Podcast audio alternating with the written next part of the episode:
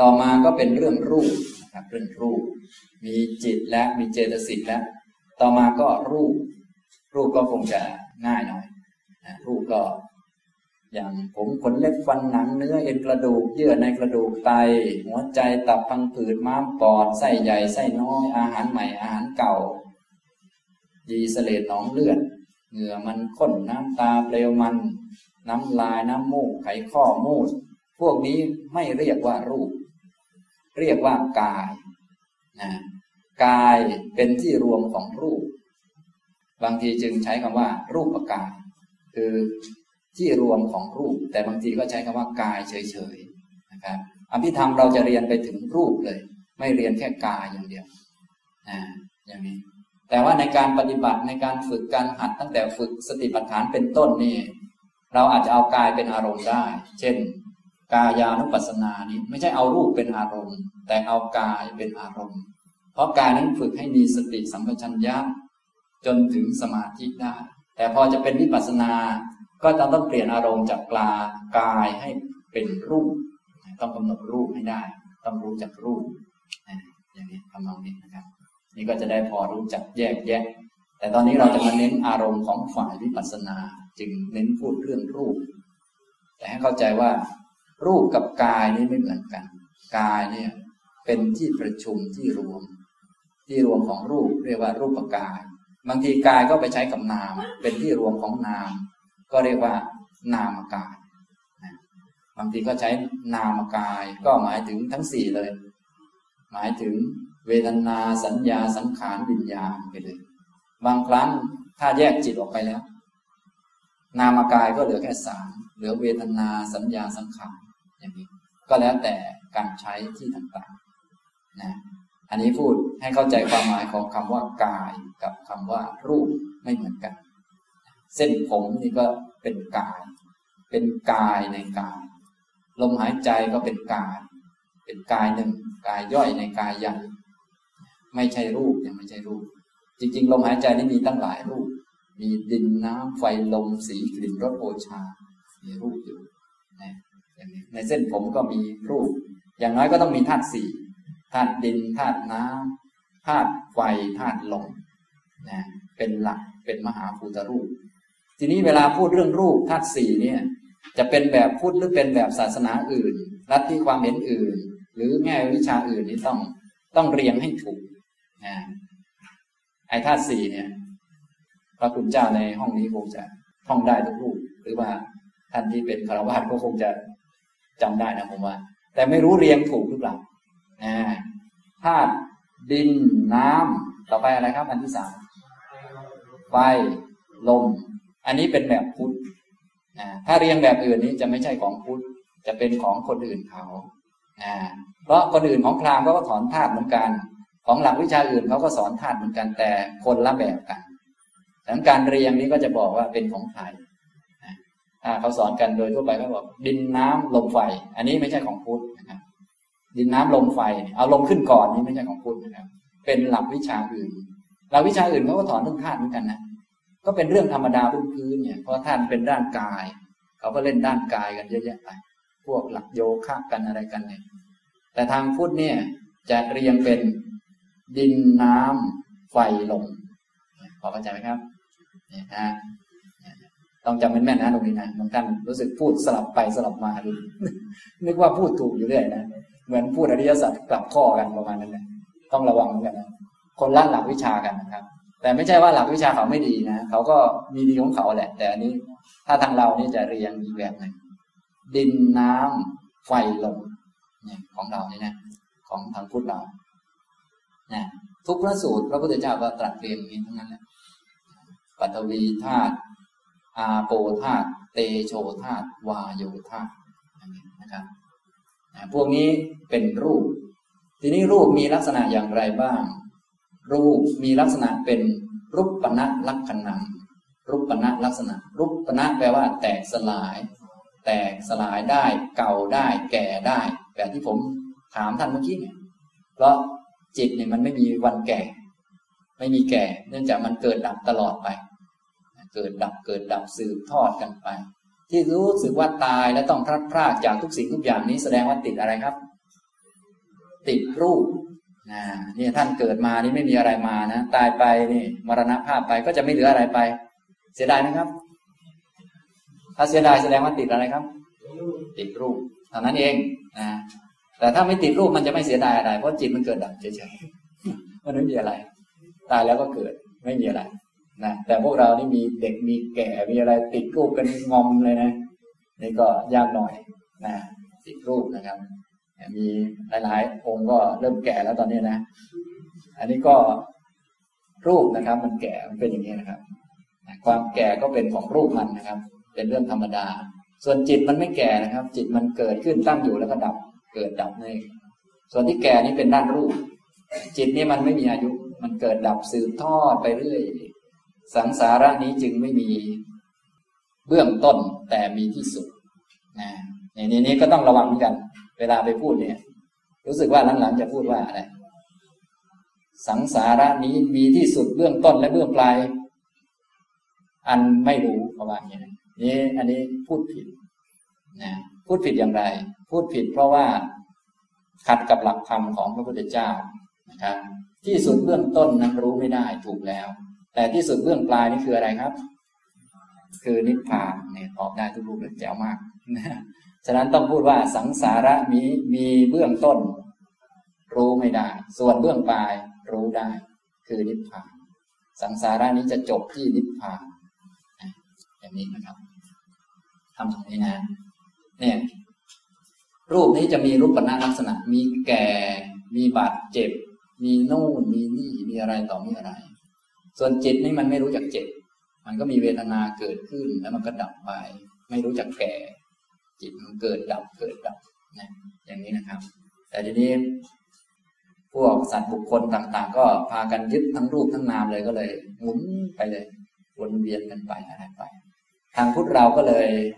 สอนให้เน้นมาทางด้านจิตเป็นหลักไว้ก่อน คือเน้นมาฝึกจิตเป็นหลักเยอะกว่า แต่ว่าต้องฝึกด้วยความรู้จักรูปด้วย ว่ารูปนั้นมันเป็นที่อาศัยของจิตหนึ่งชาตินะครับ เป็นที่อาศัยของจิตหนึ่งชาติ ทีนี้ในเมื่อมันเป็นที่อาศัยของจิตหนึ่งชาติเนี่ย พวกเราอยู่ในภูมิที่มีขันห้ากายกับจิตมันต้องอยู่ด้วยกัน รูปกับนามมันต้องอยู่ด้วยกันจิตมันก็ต้องอาศัยรูปเกิด ทีนี้มันเป็นที่อาศัยหนึ่งชาติก็ต้องดูแลมัน ดูแลรูปก็เลยต้องมาเรียนหนังสือหาเงินมาซื้อข้าวให้มันกินอะไรกิน แต่ว่าให้เอาเฉพาะหนึ่งชาติห้ามเอาเกิน จึงมีคำสอนเรื่องให้สันโดษในปัจจัยสี่ให้สันโดษในปัจจัยสี่ให้สันโดษในด้านกายภาพด้านรูป เพราะรูปนี้มันมีแก่และมีตายไปหนึ่งชาติตายมันมีอายุจำกัดนั่นเองมีอายุถ้าอย่างมนุษย์ยุคนี้ อายุเหลือเท่าไหร่แล้วครับเนี่ยนะก็เท่าที่เหลือนั่นแหละ ท่าที่เหลือนั่นแหละ ไม่เกินนั้นแหละนะอย่างนั้นแหละอย่างนั้นแหละเท่านั้นแหละเท่านั้นแหละอันนั้นเหลือเท่านั้นเองนะครับนั่นแหละนะฉะนั้นอายุมันน้อย พระพุทธเจ้าสอนให้สันโดษในปัจจัยสี่แต่ไม่ให้สันโดษในกุศลธรรมทั้งหลาย เพราะว่าด้านนามธรรมนั้นจะติดตามไปเรื่อย มันต่างกันอย่างนี้ ฉะนั้นเวลาสอนสันโดษต้องสอนให้ดี ให้สันโดษในปัจจัย แต่อย่าไปสันโดษในกุศลธรรมทั้งหลาย ให้เงินทองหรืออะไรปัจจัยนี้ต้องเอาพอพอสมควรนะจึงมีคำสอนเรื่องให้สันโดษในปัจจัยสี่ให้รู้จักให้รู้จักอะไรต่อมีอะไรแบ่งปันต่างๆ แต่อย่าไปสันโดษในกุศลธรรมทั้งหลาย กุศลธรรมทั้งหลายเนื่องจากด้านกุศลนี่มันเกิดกับจิต กุศลนี่เป็นเจตสิกนั่นเอง เป็นเจตสิกนี้มันอาศัยจิตเกิด มันเกิดดับสืบเนื่องกันไป พวกนี้มันไม่มีวันตาย จนกว่ามันจะจบนั่นแหละ จบ จบที่เป็นพระอรหันต์นะแบบที่ท่องกันในรัตนสูตรรัตนสูตรเวลาเป็นพระอรหันต์เนี่ยนะก็ของเก่าก็สิ้นไปของใหม่ก็ไม่มีนะส่วนน้อยครับภาษาบาลีของเก่าก็สิ้นไปของใหม่ก็ไม่มี ดับไปเหมือนกับปัจจีปอันนี้แหละ จุ่มน้ำจึ้งเลย ขังเลย นะ นี่อันนี้นะอันนั้นก็คือบุญบาปต่างๆ ของดีต่างๆ ก็จะหมดไปสำหรับพระอรหันต์เท่านั้น นอกจากนั้นคนไม่เป็นก็จะสืบทอดกันไปเรื่อย เป็นกระแสแต่ไม่มีตัวตนอะไร พระพุทธเจ้าจึงสอนเรื่องไม่สันโดษในกุศลธรรมทั้งหลาย แต่ให้สันโดษในปัจจัยสี่แต่ไม่ให้สันโดษในกุศลธรรมทั้งหลาย ว่าไปแล้ว พระคุณเจ้าจึงควรสอนไม่สันโดษมากกว่า แต่ว่าเมืองไทยเรากลับข้าง เน้นสอนสันโดษมากกว่า เลยงงอยู่ตอนนี้เลยไม่รู้จะยังไง จริง ๆ ต้องสอนเรื่องไม่สันโดษมากกว่า เพราะจิตเนี่ยมันมันมันต้องสอนเน้นด้านจิตไงด้านรูปก็โอเคละก็ต้องมีบ้าง แต่ควรสอนเน้นด้านจิต ทีนี้ด้านจิตนี่เป็นเรื่องไม่สันโดษเราก็เลยแต่เรารู้สึกมันเน้นแต่เรื่องสันโดษมันก็เลย รู้สึกอย่างน้ำหนักรู้สึกมันไม่ค่อยได้นะทำนองนี้ อันนี้ก็เป็นปัญหาสำหรับความเข้าใจด้านธรรมะนะครับ ก็เนื่องจาก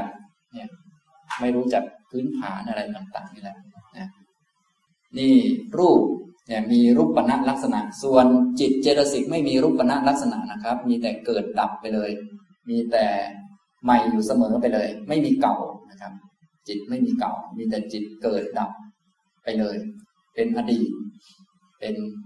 ปัจจุบันเป็นอนาคตไปเลย ส่วนรูปนี้มีแก่ มีเก่า แล้วก็มี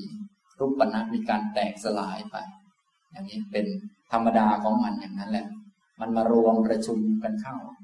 เป็นโลกสังขารสักหน่อยมันก็แตกออก ส่วนจิตนี่ มันก็เกิดดับ ถ้าอันนี้แตกมันก็ไปเกิดดับที่อื่น อย่างนี้ทำนองนี้นะครับ ท่านก็ขยายความว่า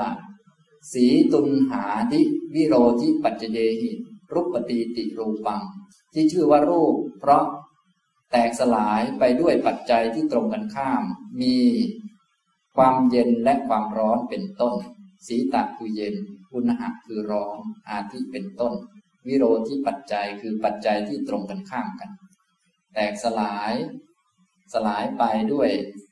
ปัจจัยที่ตรงกันข้าม ถ้าปัจจัยเปลี่ยนเหตุเปลี่ยน เปลี่ยนขาเดิน เปลี่ยนอุณหภูมิเปลี่ยนห้อง รูปก็แตกไปสลายไป ด้วยปัจจัยที่ตรงกันข้าม ทำไมท่านจึงเอาสีตะและตุนหาเนี่ย สีตุนหาเนี่ยมาเป็นตัวหลัก เพราะว่า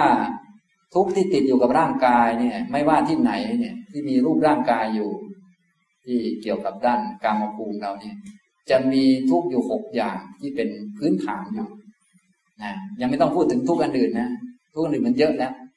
ที่มันจะแตกเนี่ยเพราะเพราะวิโรที่ปัจจัยหรือทุกทุกที่ตรงข้ามกับ สิ่งที่เราต้องการเนี่ยหกอย่างด้านกายเนี่ยรักษาไม่หาย ก็คืออันนี้แหละ อันนี้ได้สองอันนั่นเองอันที่หนึ่งคือความเย็น อันที่สองคือความร้อน แค่เย็นกับร้อนนี่หมดไปชาติแต่เงินเนี่ย เวลาเย็นก็หาผ้ามาห่มห่มไปห่มมามันก็ร้อนก็ถอดออก ถอดออกแล้วมันเย็นก็เอามาห่มห่มแล้วมันร้อนก็เอาออกเท่านั้นแหละหนึ่งชาติกลับไปกลับมา คนละรูปเปลี่ยนรูปกันไปเรื่อย นะนี่มีเย็นมีร้อน มีกันอีกสี่อันคืออะไรครับ มีหิว มีกระหายอ่าหิวกระหาย หิวมากี่รอบแล้วครับเนี่ยกินข้าวมากี่ชั้นมากี่กี่อันนั้นละกี่อาสนะแล้วนี่นี่จะตายอยู่แล้วเนี่ยเนี่ยมีหิวมีกระหาย แล้วอีกสองอันคือ ปวดอุจจาระ ปวดปัสสาวะ อย่างนี้อันนี้คือวิโรธิปัจจัยของรูปมันจะพังเพราะอย่างนี้แหละ ท่านนั่งอยู่เนี่ยนะพอให้ผมบรรยายดีขนาดไหนถ้า ดันปวดขี้ขึ้นมาจะทำไงครับ ลุกเลยไปโน่นอ่าเนี่ยนะนะหิวกระหายเนี่ย ปวดอุจจาระปวดปัสสาวะเนี่ย มันเปลี่ยนแปลงรูปเป็นวิโรธที่ปัจจัยที่ที่ที่ติดอยู่กับมันเลยอย่างนี้นะครับมีบางท่านอาจจะสงสัยว่าทำไมต้องเย็นต้องร้อนเพราะเพราะอย่างนี้นะครับ นี่ท่านเรียกว่า โรคหกอย่างที่ติดอยู่กับกาย รักษาไม่มีวันหาย จึงมีคาถาบางคาถาขึ้นมาว่า ความหิวเป็นโรคอย่างยิ่งเคยท่องไหมครับ ความหิวเป็นโรคอย่างโรคโรคอย่างยิ่ง ความหิวเป็นโรคที่รักษาไม่หายนะครับเป็นของที่มแทงที่รักษาไม่หาย จริงๆ ก็ความเย็นความร้อน ความหิว ความกระหาย ปวดอุจจาระปวดปัสสาวะก็ทั้งนั้นแหละ นี้ยังไม่รวมถึงโรคอื่นๆที่มากมายที่ท่านขยายต่อไปอีกเยอะแยะ นี้เป็นโรคพื้นฐานหกอันนะรูปจะแตกก็เพราะอันนี้นะครับ รูปนะพวกท่านคงคงแตกมาหลายรูปแล้ว แตกจนขี้เกียจจะแตกแล้ว แต่ว่าไม่ได้ดูก็ยังเห็นว่าเป็นของเราอยู่อย่างนั้นแหละนะก็ยังเรากินอยู่นั่นแหละนะน่องไก่มันแตกมาหลายรอบแล้วนะ มันเป็นอุจจาระปัสสาวะมาหลายเที่ยวแล้ว ก็ยังจะกินอยู่นั่นแหละนะก็เลยเป็นของเราอยู่อย่างนั้นแหละเลยเรากินอยู่อย่างนั้นนะก็อย่างว่านะฉะนั้นอันนี้จึงเป็นอารมณ์ของด้านปัญญา ถ้าใครได้กำหนดรอบรู้ได้รู้จัก ก็จะเห็นชัดว่าเออมันเป็นรูปนะเนี่ย เป็นธาตุข้างนอกคือน่องไก่เนี่ย มันก็เป็นรูปข้างนอก เป็นธาตุเอามาอัดยัดใส่ในนี้ ข้างนอกนี่ สวยงามไหมครับ ดูสวยดีเหมือนกันนะเป็นน่องดี แต่สวยแต่ตอนอยู่ข้างนอกนะแต่ว่าพอมาข้างในใส่น้ำลายเข้าไปอะไรเข้าไปแล้วก็ดูไม่ได้แหละเราเลยต้องรีบกลืนเดี๋ยวมันจะดูไม่ได้จริงๆ ก็รีบกลืนไปกลืนไปก็กลืนทั้งน้ำลายด้วยอะไรด้วยก็ดูอร่อยดีเหมือนกัน ก็นั่นแหละเข้าไปแล้วก็อย่างที่เห็นนั่นแหละขนาดออกมายังไม่อยากจะมองเลย แต่ตอนหาเนี่ยหาเกือบตายเหมือนกันนะ แต่ตอนออกเรียบร้อยก็ มัน ตรงข้ามมันทำให้รูปเปลี่ยนแปลงอะไรต่อมีอะไรที่ได้กินได้ดื่มนี้ทำให้แก่นี่ที่ท่านทั้งหลายได้ได้ ได้แก่ได้เป็นพระอาจารย์ผู้มีอายุทั้งหลายจนกระทั่งได้ลาบได้อะไรมานี่นะก็เป็นเพราะผมจีวรเข้าไปถอดจีวรออกมาหิวก็ไปฉันกระหายก็ไปดื่มถ่ายอุจจาระปัสสาวะ กินให้มันแก่ถ้าพูดภาษาเราให้ง่ายๆ ก็กินให้มันแก่ ก็ท่านนี้ ฉันมานานแล้วก็เลยได้แก่นะครับ ดีใจด้วยนะครับ คือคือถ้าถ้าไม่ฉันมันไม่แก่นะครับ มันตายเลยนะครับนี่เห็นหรือยังครับ รูปปนะครับ นี่นะนี่นี่ที่รูปเป็นหนุ่มของท่านพังไปนี่เพราะกินทีเดียวนะครับ เนี่ย ถ้าไม่กินมันไม่ไม่ไม่สิ้นความหนุ่มมันตายเลยนะครับเนี่ยนะมันเป็นอย่างนี้นะครับ แต่เราก็ยังนึกว่าเป็นเรานั่นแหละตอนเป็นหนุ่มก็เป็นเรานั่นแหละตอนแก่ก็เป็นเรานั่นแหละไม่ยอมเป็นรูปสักทีหนึ่งมันก็เลยอย่างนี้นะครับ อันนี้นี่ก็เป็นหน้าที่ของด้านปัญญาที่จะต้องทำหน้าที่ให้เห็นชัดว่านี่เป็นแต่รูปนะเป็นแต่รูป ถ้าไม่เห็นมันก็ยังยึดว่าเป็นเราเป็นของของเราอยู่อย่างนั้นแหละ จนกระทั่งบางทีก็ยังไปยึดรูปข้างนอกคนอื่นศาลาการประเรียนเอ่ยอะไรเอ่ยต้องโอ้เยอะแยะอันนั้นก็ผิดพลาดไปไกล แต่ที่ดินนั้นก็ไม่ใช่ของใครนะไม่ใช่ของใคร มันก็เป็นของมันนะเป็นของมันไม่ใช่ของอาตมาแล้วมันเป็นของใครล่ะมันเป็นของมันนะเป็นของมันเป็นของดินมัน เป็นธาตุนะเป็นธาตุนั้นเป็นของมันเอาแต่มันก็เป็นของอาตมานะก็ไม่ได้ว่าอะไร แต่มันก็เป็นของมันอยู่อย่างนี้ทำตรงนี้นะครับ ฉะนั้นพวกคนเราจึงมาสร้างอุบายต่างๆ เวลาสร้างอุบายต่าง ๆ เช่นมี กฎหมายมารับรองว่านี่เป็นของเรานะอย่างนั้นอย่างนี้มันจึงเกิดทิฏฐิขึ้นมา จากอุบายของตัวเอง คือแทนที่จะทำอุบายฝึกหัดเพื่อเห็นชัดว่าไม่ใช่ของตน เราก็เลยย้อนสอนคืนด้วยอำนาจกิเลสว่า ไปสร้างอุบายขึ้นมา แล้วเกิดทิฏฐิมายึดถือว่าเป็นของตน เช่นเราสร้างกฎหมายขึ้นมา เขียนว่าเนี่ยของเรานะ จริงๆ มันเป็นของเราไหมครับ มันไม่เป็นของเราตั้งแต่ยังไม่เป็นของเรา ตอนนี้มาจดเป็นของเรา มันเป็นของเราแล้ว มันเป็นของเราไหมครับ ก็ยังไม่เป็นของเรา เราก็ให้คนอื่นไป มันก็ไม่เป็นของเรา มันเป็นของเราไหมครับ สรุปแล้วมันเป็นของเราไหมเอออย่างนี้แหละเราก็เลยมาสร้างอุบายขึ้นมา ให้ดูเหมือนมันเป็นของเรา ไอ้ตัวสร้างอุบายนั้นคือตัณหา ตัณหามันก็ไปปริเยสนา ปริเยสนาก็ได้ลาบมา ได้ลาบมาก็หาวิธีรักษาหวงแหนจนเกิดกิเลสต่างๆธรรมะที่มีตัณหาเป็นมูล ก็เป็นไปด้วยอาการอย่างนี้นะทำตรงนี้นะครับ แต่ที่จริงไม่มีอะไรนะครับ แย่งรูปกัน ถ้าพูดภาษาง่ายก็ แย่งดินน้ำไฟลมกันเท่านั้นและไม่มีใครได้อะไรไป เพราะผู้แย่งก็เป็นดินน้ำไฟลมที่ต้องแตกเช่นกัน อย่างนี้นะก็เราแย่งกันมาก็แย่งมากินครับ แย่งมากิน ก็มากินการกินเนี่ยมันทำให้ตัวเองแก่ เพราะว่ามันเป็นการทำให้ลูกพังเย็นร้อนเนี่ย เราก็มาเปิดแอร์ให้เราพออยู่ได้ อยู่ได้เพื่อจะได้แก่เท่านั้นแหละถ้าอยู่ไม่ได้มันไม่ได้แก่มันตายเลย ตกลงจะอยู่ดีหรือไม่อยู่ดีก็เนี่ยมันก็เลยงงอยู่อย่างนี้ไม่รู้จะเอาอยัางไงแน่ฉะนั้นต้องรู้จักมันตามที่เป็นจริงว่า ที่อยู่อยู่นี้ ไม่ใช่เราอยู่เป็นรูปมันอยู่เป็นรูปมันอยู่เป็นบริหารรูปให้มันพอเป็นไปได้เท่านั้นเองทำตรงนี้นะครับ นี้อธิบายความหมายของคำว่ารูป มีรูปปณะลักษณะ รูปนี้ก็เป็นปัญหาเยอะสำหรับพวกติดกาม โดยเฉพาะพวกเราที่เกิดในกามภูมิ ชื่อบอกชัดมากเลย เกิดในกามภูมิ กามภูมินี้มีสิบเอ็ดคือ อบายสี่มนุษย์หนึ่งแล้วก็เทวดาหกชั้น พวกนี้นี่ กามภูมิชื่อบอกแล้วคือทำกรรมมาเกี่ยวเนื่องกับรูปเสียงกลิ่นรสสัมผัสเกี่ยวกับกามโดยเฉพาะ ฉะนั้นเวลาเกิดมาก็แน่นอนถ้าปล่อยจิตก็จะต้องติดกับรูปเสียงกลิ่นรสสัมผัสเลย เป็นอย่างนั้นธรรมดา เพราะว่าทำกรรมมาแบบนั้น ถ้าพูดภาษาเราก็คือ ผู้ให้วางผู้ให้กำเนิดเป็นอย่างนั้นแม่เป็นอย่างนั้น บรรพบุรุษเป็นอย่างนั้นนั่นเองก็เรามีเจ้าของนะคือกรรมนะเราเป็นกรรมทายาทใช่ไหมครับทายาทเนี่ย เราก็มาตามกรรมทีนี้กรรมที่ทำเรามาเกิดที่นี่เนี่ย เป็นกรรมที่ทำเกี่ยวกับกรรมฉะนั้นเวลาฝึกจิตเนี่ย รูบาอาจารย์ หรือว่าพระอัคถาก็ดี พระพุทธเจ้าก็ดีพระองค์จึงอุปมาเหมือนกับการฝึกโคโคงฝึกโคดื้อฝึกโคดื้อไอ้โคดื้อเนี่ยมันออกจากแม่มันมา ไอ้แม่มันเนี่ยก็ดื้อเหมือนกัน ลูกมันก็ได้นิสัยแม่ แล้วก็ดูดนมแม่มานิสัยเหมือนกันเด้เลย ทีนี้วิธีจะฝึกโคโคงนี้ทำอย่างไร วิธีก็คือต้องเอาโคลูกโคตัวนี้ ออกมาจากแม่มัน อย่าให้ไปอยู่กับแม่มัน เพราะถ้าอยู่กับแม่มันปั๊บมันจะดื้อเหมือนแม่มันนี่อย่างนี้ ก็เป็นคำอุปมาในแง่ที่ว่า เนื่องจากเราทั้งหลายเกิดมาด้วยอำนาจกรรมที่เป็นกามฉะนั้นก็จะติดในรูปเสียงกลิ่นรสสัมผัสอยู่แล้วโดยธรรมชาติ วิธีฝึกจิตที่โกงอันนี้ก็คือ อย่าให้มันไปดูไปฟังไปดมกลิ่นลิ้มรสสัมผัส เพราะอันนั้นเป็นแม่มัน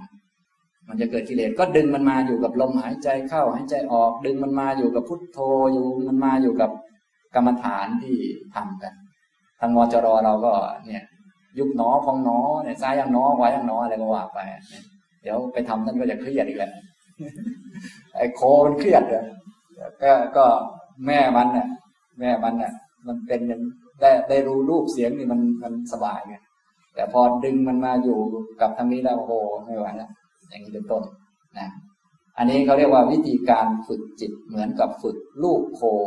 ที่มันดื้อมันคดโกง เพราะแม่ของมันเนี่ยโกง แม่ของมันนิสัยไม่ดี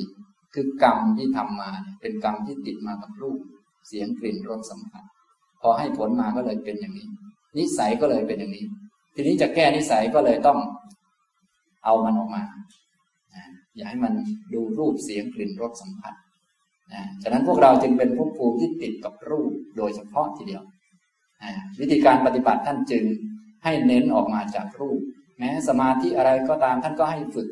โดยเริ่มต้นจากการสงัดจากกาม สงัดจากอกุศลธรรมทั้งหลาย เบื้องต้นต้องสงัดจากกามก่อน อย่างนี้จะมีเสมอทีเดียวอ้าวทำไมให้ทำอย่านี้พราะแม่ตัวเองให้เอาแม่เอามาจากแม่ตัวเอง ถ้าใครทำได้ก็จะได้ ถ้าใครทำไม่ได้ก็ไม่ได้ ถ้าทำใครทำไม่ได้มันจะได้ทำไมถึงมันก็ไม่ได้อย่างนั้นนะแต่อย่างนี้แต่เราก็ทำไม่ค่อยได้ก็เพราะว่า เอ้า ออกมาได้หน่อยก็กลับไปคืนอย่างเงี้ยกลับไปกลับมา เสียดาย อะไรเอาออกไปอะไรไป จนบางพวกก็หนักกว่าเดิมอีก ก็ไปทำให้มันได้กามมาใหม่อีกอะไรอีกก็เลยวนเวียนกันเยอะนะครับทำตรงนี้ นี่พบภูมิทางเราเนี่ยก็เลยเป็นพวกที่ติดกับรูปมากเป็นพิเศษท่านจึงเน้นสอนให้พิจารณาโน่นนี่อะไรเยอะแยะนะครับ เกี่ยวกับเรื่องกรรมฐานเบื้องต้นเนี่ย ปกติครูบาอาจารย์ถ้าเป็น นักบวชเนี่ยท่านก็จะให้รูปเกี่ยวกับรูปเป็นหลัก แต่ว่าให้ไปด้านกายคตาสติ คือผมขนเล็บฟันหนังหนังฟันเล็บขนผมอย่างนี้นะในด้านรูป ต่อไปก็ลักษณะที่จตุกะของรูปนะครับ เพื่อจะเข้าใจรูปได้ชัดขึ้นก็ดู หรือมองรูปในแง่มุมที่เกี่ยวกับสี่แง่มุม อันที่หนึ่งมองในแง่ลักษณะก็มีรูปปณะลักษณะ มีลักษณะที่ต้องแตกสลาย ต้องเสื่อม ต้องแก่ ต้องตายเป็นธรรมดา วิกิรณรสัง มีลักษณะ มีจิตหรือมีหน้าที่ มีจิต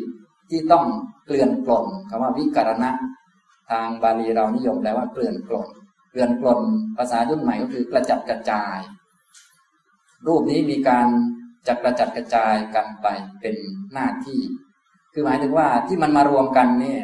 ยังไม่ใช่หน้าที่ที่ถูกต้องของมัน หน้าที่ที่ถูกต้องของมันคือ มันจะแยกกัน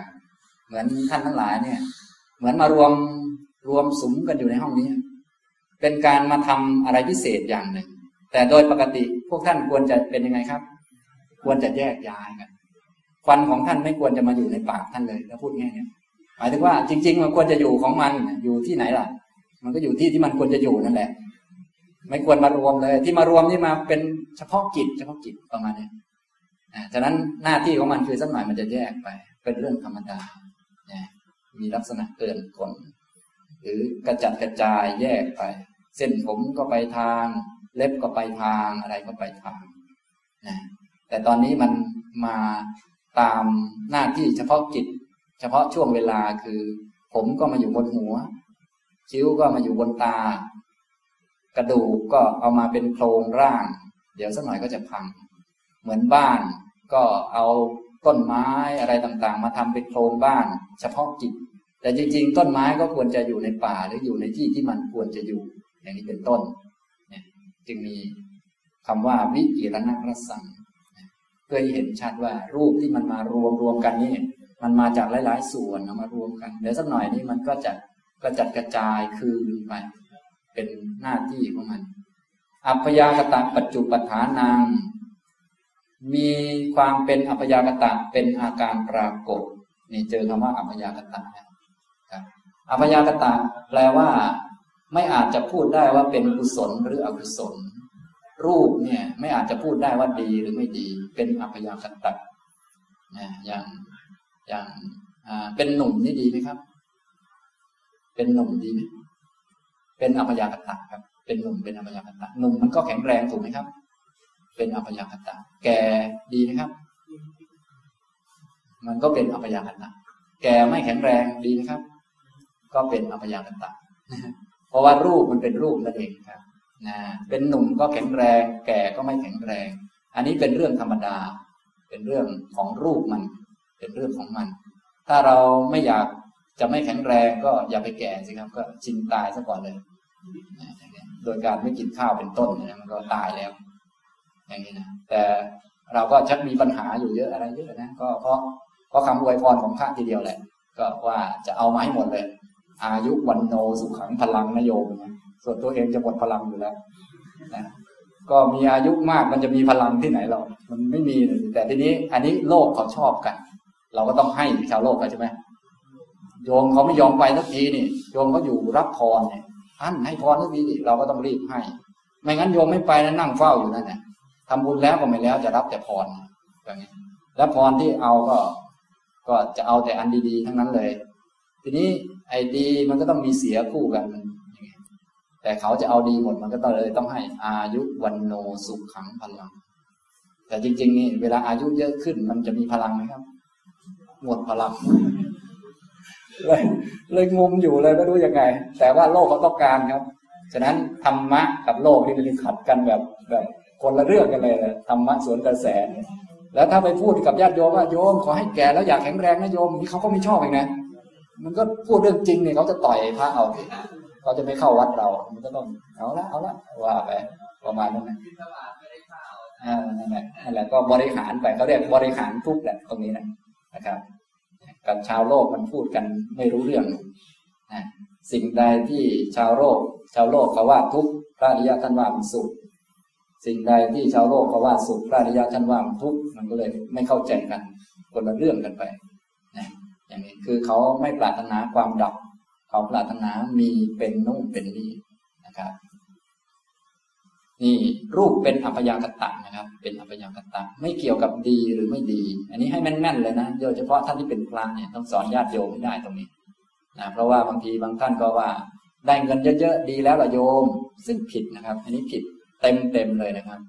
เพราะอะไรครับ เพราะว่าเงินเนี่ยเป็นรูปนะครับ เงินเป็นรูปไม่เกี่ยวกับดีหรือไม่ดี เป็นอัพยากตะ ร่างกายแข็งแรงดีแล้วละโยม นี่ก็ผิดนะครับทำไมผิดล่ะครับ เพราะมันผิดครับ มันไม่เกี่ยวกับดีหรือไม่ดี ร่างกายแข็งแรงหรือไม่แข็งแรงนี้ เป็นอัพยากตะถ้าจะดีก็ต่อเมื่อเป็นฝ่ายนามธรรมเป็นกุศล เช่นว่าอะไรละดี เช่นสตินี่ดี อดทนดี เข้มแข็ง ซื่อสัตย์สุจริต มีหิริละอายต่อบาปโอตปะเกรงตัวต่อบาป มีศรัทธาเชื่อปัญญาตรัสรู้ของพระพุทธเจ้า มีศีล อ่า นี่ดี อันดีมันอันนี้นะอย่างนี้ทำนองนี้ นะจนกระทั่งบางทีถ้าท่านไม่ระวังนี่นะเดี๋ยวไปตอบปัญหาทางโลกเขาบางทีตอบผิดก็มีนะเราไปเอาอัพยากตะนี้ไปตอบ เช่นว่า อ่า เป็นตุ๊ดนี่ดีไหมคะหลวงพี่ เป็นไงท่านตอบเขาว่าไง เป็นตุ๊ดผิดตรงไหนครับ เป็นตุ๊ด เป็นตุ๊ดผิดไหมคะท่านจะตอบว่าไง เราต้องตอบว่า อัพยากตะโยม เป็นอัพยากตะถ้าดีเกิดกับตุ๊ดตุ๊ดมันก็ดี ถ้าไม่ดีเกิดกับตุ๊ดมันก็ไม่ดีตุ๊ดผิดศีลตุ๊ดก็ไม่ดี ถ้าตุ๊ดทำบุญบุญน่ะมันดี ไอ้ตุ๊ดมันเป็นอัพยากตะไงนี่อย่างนี้ต้องตอบแม่นๆนะบางท่านถูกลากไปเรื่องโลกนี่บางทีตอบไปลงน้ำทะเลไปเรื่อยเลยอย่างนี้นะต้องระวังเยอะๆนะพระนี่นะแต่อย่างนี้ต้องระวังนี่อภิธรรมช่วยเราได้เขาว่าอย่างนี้นะช่วยเราไม่จมน้ำไปนะครับ อย่างนี้นี่ให้เข้าใจแม่นๆนะครับ รูปนี้เป็นอัพยากตะ รูปร่างกายจะดีจะไม่ดีจะแข็งแรง จะไม่แข็งแรงจะหนุ่มจะแก่ เด็กๆหรือผู้ใหญ่ พวกนี้ล้วนเป็นอัพยากตะนี่ต้องแม่นๆนะทีนี้ยิ่งออกไปข้างนอก เช่น คนมีอำนาจคนที่ร่ำรวยคนที่มีเงินมากเงินน้อย อันนี้ยิ่งไม่เกี่ยวกับดีไม่ดีเลย เพราะว่า อันนั้นเป็นแค่ข้างนอกเท่านั้นเองเป็นด้านที่เกี่ยวข้องกับรูป เงินเยอะอย่างท่านทอดกระถินอย่างนี้นะสมมติทอดกระถินวัดในวัดนี่นะทอดกระถินทุกวันนี้ก็หาเงินดีๆนี่แหละเราก็เรื่องธรรมดา ได้เงินเยอะดีไหมครับ เอาแล้วหลวงพี่เอาแล้วเออต้องอัพยากตะนะครับฉะนั้นเวลาพูดญาติโยมก็โยมไม่เป็นไรได้มากได้น้อยแอบก็ว่าไป ก็ว่าไป คือถึงถึงแม้จะอยากได้มาก ก็จริงอยู่ แต่ว่าอย่าไปพูดตามอยากต้องพูดตามธรรมไง เรื่องอยากนี้ไม่มีใครห้ามได้มันเรื่องปกตินะคนมีกิเลสเนี่ยผมไม่ได้ห้ามท่านอยากท่านอยากจะอยากก็กิเลสท่านนะแต่ว่าเวลาพูดเนี่ย ให้พูดให้ตรงธรรมะแน่นอนเราอาจจะอยากได้เยอะๆเหลือเกินแหละแต่ว่าสั่นทีเดียว แต่ว่าโยมันอัพยากตะโยมากน้อยไม่เป็นไรโยทั้งทั้งที่อยากให้เยอะๆอย่างนี้เป็นต้นนะนี่นี่นี่นะอื่นๆก็ทำนองเดียวกันนะครับ อะไรที่เป็นเกี่ยวกับ รูปอะไรที่เกี่ยวข้องกับรูปให้เข้าใจอย่างนี้นะครับ เป็นอัพยากตะอัพยากตะพระคุณเจ้าทุกรูปคงจะได้สวดกันแล้ว กุศลธรรมาอกุศลธรรมาอัพยากตาธรรมา ทุกอย่างล้วนเป็นธรรมะ ทีนี้เวลาเราพูดหรือว่าเราอะไรต่อมีอะไรเราต้องเคารพธรรมะก็ที่เป็นเช่นนั้นก็เพราะว่าศาสดาของเรานี่ก็ทำหน้าที่อย่างนั้น คือพระองค์เป็นผู้เคารพธรรมะนี่เราท่านทั้งหลายคงทราบแล้วนะ ท่านเคารพธรรมะคือว่า พระพุทธเจ้าของเรานี่หลังจากตรัสรู้แล้วพระองค์ก็มาดูเหมือนกันนะดูว่า เอ คนอยู่ในโลกเนี่ย ไม่มีใครให้เคารพเลย มันอยู่ยากเหมือนกันนะอยู่ไม่ได้ อย่างพวกเรานี่คงมีคนให้เคารพเยอะเนี่ยมีอุปชาอาจารย์นี่สบายเลย มีพระพุทธเจ้าให้เคารพนี่สบาย แต่พระพุทธองค์มันดูแล้วเราจะเคารพใครดี มองดูทั่วสากลจักรวาลเนี่ยก็ไม่มีใครที่ยิ่งใหญ่กว่าพระองค์ด้วยศีลสมาธิปัญญา ด้วยวิมุตด้วยมุตติญาณทัศนะก็ไม่มีใครให้เคารพพระองค์ก็นึกถึงธรรมะว่าธรรมะนี่แหละทำให้ได้เป็นพระอรหันตสัมมาสัมพุทธเจ้า ฉะนั้นเราจะเคารพธรรมนี่อย่างนี้นะดังนั้นพระพุทธเจ้าของเราก็เคารพธรรมคือถ้าทำไม่ดีจะต้องได้ไม่ดีแน่นอนธรรมะมันเป็นอย่างนั้นนะเป็นไปตามเหตุตามปัจจัยนะอย่างนี้เราก็ต้องเอาแบบนั้นบ้างนะครับ ดังนั้นการศึกษาเนี่ยจึงจึงช่วยได้ ถึงแม้เราจะยังมีกิเลสอะไรต่าง ๆ แต่อย่างน้อยก็เคารพธรรมะอยู่ ก็ถือว่ายังมีฮิริโอตตปะบ้างอะไรบ้างก็ใช้ได้นะครับ ต่อไปเหตุใกล้ให้เกิดคือวิญญาณ วิญญาณปัทัฏฐานหนังมีวิญญาณเป็นเหตุใกล้ นามรูป วิญญาณพวกนี้มันมันเกี่ยวเนื่องกัน ถ้าวิญญาณไม่อยู่ในร่างนี้ รูปก็ตายแล้ว ไม่ต่อกันเนื่องกันฉะนั้นที่รูปยังจากหนุ่มมาเป็นแก่ได้ ที่เปลี่ยนสืบเนื่องมาเรื่อยนี่นะก็เป็นเพราะมีจิตเกิดดับอยู่ในร่างนี้นะครับฉะนั้นท่านทั้งหลายที่นอนก็ไม่ใช่นอนฟรีๆนะนอนให้รูปมันแก่ นอนรูปแก่ไปเรื่อยนะครับ เพราะมันมีจิตครับ รูปมันมีรูปปัญนาลักษณะไปอย่างนั้นแหละ เพราะมันมีจิต จิตเกิดดับอยู่ในร่างนั้น ก็นอนให้มันแก่ นั่งอยู่นี้ก็ไม่ใช่นั่งธรรมดานะครับ เนี่ยนั่งแล้วแก่ด้วยนะครับ เนี่ย ดีไหมครับ เนี่ย เอาทำไมมันเป็นอย่างนั้น เพราะมันมีวิญญาณ มีวิญญาณ มีตาเห็น มีหูได้ยิน มีคิด มีนึกนี่ก็ต้องแก่ไป รูปปัญนาก็ต้องมีเสมอไป แก่ไปเรื่อยไม่ได้ไม่ได้นั่งฟรีนะเนี่ยนั่งเหมือนกับจ้างจ้างมานั่ง มานั่งห้องนี้เพื่อจะแก่ จ้างมาแก่โดยเฉพาะเอาเงินมาเสียเพื่อจะได้แก่นะ คุ้มกันไหมเนี่ยอะคุ้มกันไหมพวกท่านมาเรียนให้มันแก่ แล้วแต่ตายไปเนี่ยคุ้มกันไหมเนี่ยฉะนั้นถ้ามาเล่นเรื่องรูปปั๊บเนี่ยจะไม่คุ้มเลยโดยประการทั้งปวง เพราะว่าด้านรูปมันได้แค่หนึ่งชาติ มันจะต้องแตกไปตามกิจหน้าที่ของมัน คือมันมารวมกันเฉพาะกิจ แล้วถึงเวลามันก็จะแตกอันนี้ธรรมชาติเป็นอย่างนี้ ถ้าใครมาเล่นกับรูปจึงไม่คุ้มมากเลย เพราะว่ามันแค่ชาติหนึ่งถ้าเล่นด้านจิตก็ยังพอคุ้มได้บ้างว่าเอาละ เดี๋ยวส่งไปชาติหน้าค่อยว่ากัน ถ้าดีที่สุดก็ปัญญานี่นะเป็นพรหมจรรย์นะอย่างนี้นะครับ อันนี้พอได้เรียนเราก็จะได้พอเข้าใจได้ชัดเจนขึ้นเกี่ยวกับเรื่อง จิตเจตสิกและรูป อันนี้ก็ครบแล้วด้านสังขารนะอย่างนี้นะครับ ต่อไปก็เป็นนิพพานแล้วนะอันนี้เราไม่เคยเห็นแต่ว่าพูดบนอากาศไปก่อนเพราะจริงๆ เราก็พูดได้หมดแหละธรรมะเนี่ยทำไมเป็นอย่างนั้น เพราะอาจารย์ดี คือพระพุทธเจ้าเนี่ยพูดเหมือนคนรู้ธรรมะไปหมด แต่ว่าจริงๆ ไม่มีอะไรเราก็พูดตามท่านประมาณนั้นนี่นะนิพพานนะครับนิพพานก็มีลักษณะคือ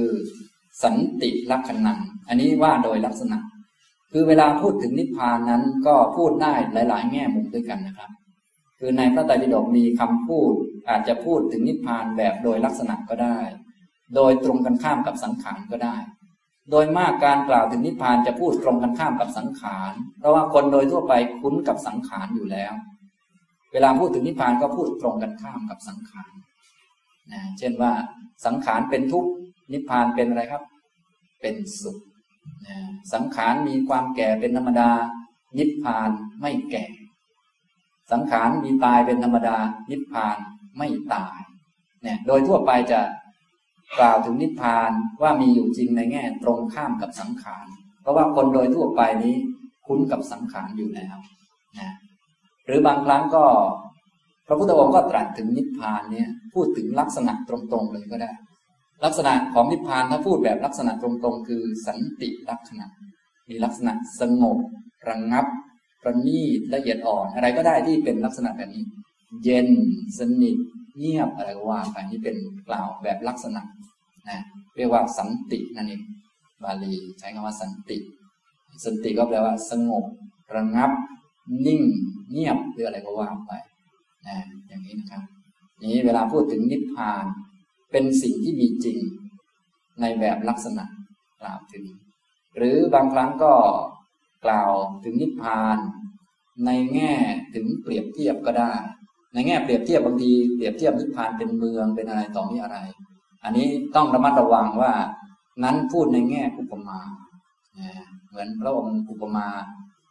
ที่พระองค์ทรงสั่งสอนภิกษุทั้งหลายบอกทางไว้อย่างชัดเจนพราหมณ์เขาก็สงสัยว่า เอ๊พระพุทธเจ้าตรัสข้อปฏิบัติอย่างชัดเจนนี่สาวกทุกคนนี่คงจะถึงนิพพานด้วยกันทุกคนละมั้งพระพุทธเจ้าก็อุปมาเหมือนกับว่า คนบอกทางให้ไปสู่เมืองเมืองนึงบอกทางคนบอกทางนี่ บอกเหมือนกันเลยบอกแก่คนสองคน คนหนึ่งไปถูก คนหนึ่งไปไม่ถูก จะโทษคนบอกไหมก็โทษไม่ได้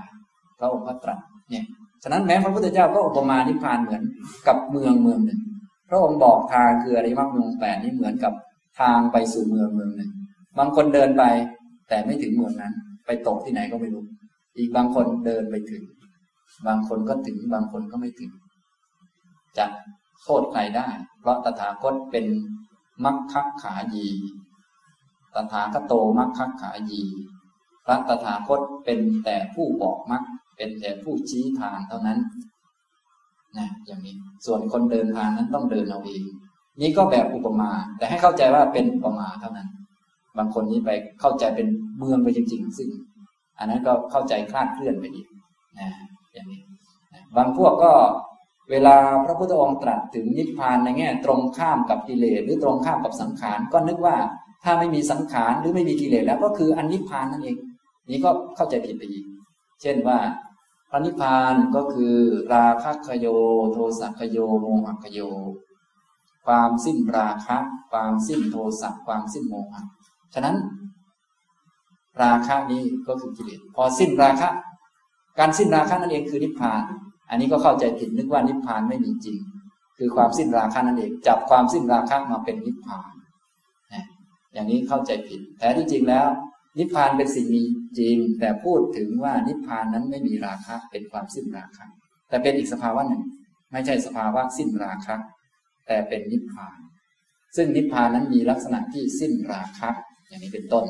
อันนี้ต้องเข้าใจปรมัตดีๆก่อน ฉะนั้นปรมัตนี้จะแสดงให้เห็นว่านิพพานนี้มีจริง ซึ่งพระพุทธเจ้าก็รับรองไว้แล้วในพระสูตรต่างๆ อัตถิพิกเวตัดายตนัง ดูก่อนภิกษุทั้งหลาย อายตนะนั้นมีอยู่ อายตนะคือนิพพาน เดี๋ยวจะเป็นอายตนะไหนก็ค่อยว่ากัน ในอายตนะสิบสองเนี่ย นิพพานเป็นธรรมายตนะ นิพพานนั้นมีอยู่ และในนิพพานนั้นไม่มีรูปไม่มีจิต อย่างนี้ก็จะเห็นความชัดเจนขึ้นว่าเป็นสภาวะที่มีอยู่จิต เป็นสภาวะที่มีอยู่ แต่ว่าคำสื่อสารนี่จะหลายแบบ ในพระไตรปิฎกโดยมากส่วนใหญ่ ใช้คำในแง่ ตรงข้ามกับสังขารซึ่งจะเยอะมากสังขารเนี่ยเป็นทุกข์นิพพานเป็นสุข สังขารมีความเศร้าหมองนิพพานไม่เศร้าหมองสังขาร เป็นนั่นเป็นนี่นิพพานไม่เป็นก็ว่าไปอย่างนี้นะครับ หรือว่าพูดในแง่ตรงข้ามกับกิเลสในแง่สิ้นกิเลสสิ้นของไม่ดีไป เช่น ราคะคโย สิ้นราคะโทสัพคโย สิ้นโทสะโมหคโย สิ้นโมหะ ก็เป็นชื่อของนิพพาน แต่ชื่อที่ใช้บ่อยคือ ตันหักโย สิ้นตันหา พอดีตันหาเป็นทุกขสมุทัยสิ้นตันหาก็เลย เป็นชื่อของนิพพานไม่ใช่ไม่ใช่แค่สิ้นตัณหาคือนิพพาน เป็นอีกสภาวะหนึ่งเลย มีอยู่จริง ๆ ด้วย อย่างนี้นะครับ นี่พอมาเรียนปรมัตเราก็จะได้เข้าใจชัดขึ้นว่าอย่างนิพพานเป็นสิ่งมีจริงนะมีจริงเวลาไปเจอชื่อนู้นชื่อนี้จะได้เข้าใจ คือนิพพานเป็นสิ่งหนึ่ง แต่การสื่อสารถึงนิพพานนี้ใช้หลายคำมากในพระไตรปิฎกนี่ก็มีเยอะแยะนะครับนี่นะ ระพุทธเจ้าตอนที่พระองค์ที่จะออกบวชก็แสวงหานี่แหละ แสวงหานิพพานเนื่องจากได้เห็นคนทั้งโลกมีเกิดแก่เจ็บตาย ก็ต้องมีสภาวะที่ไม่เกิด ไม่แก่ไม่เจ็บไม่ตาย ทีนี้ก็เลยออกหา แสวงหาว่าอะไรเป็นกุศลหรือเป็นตัวที่ทำให้ถึงสภาวะนี้ ก็ไปปฏิบัติไปฝึกไปหัดจนได้ อริยมรรค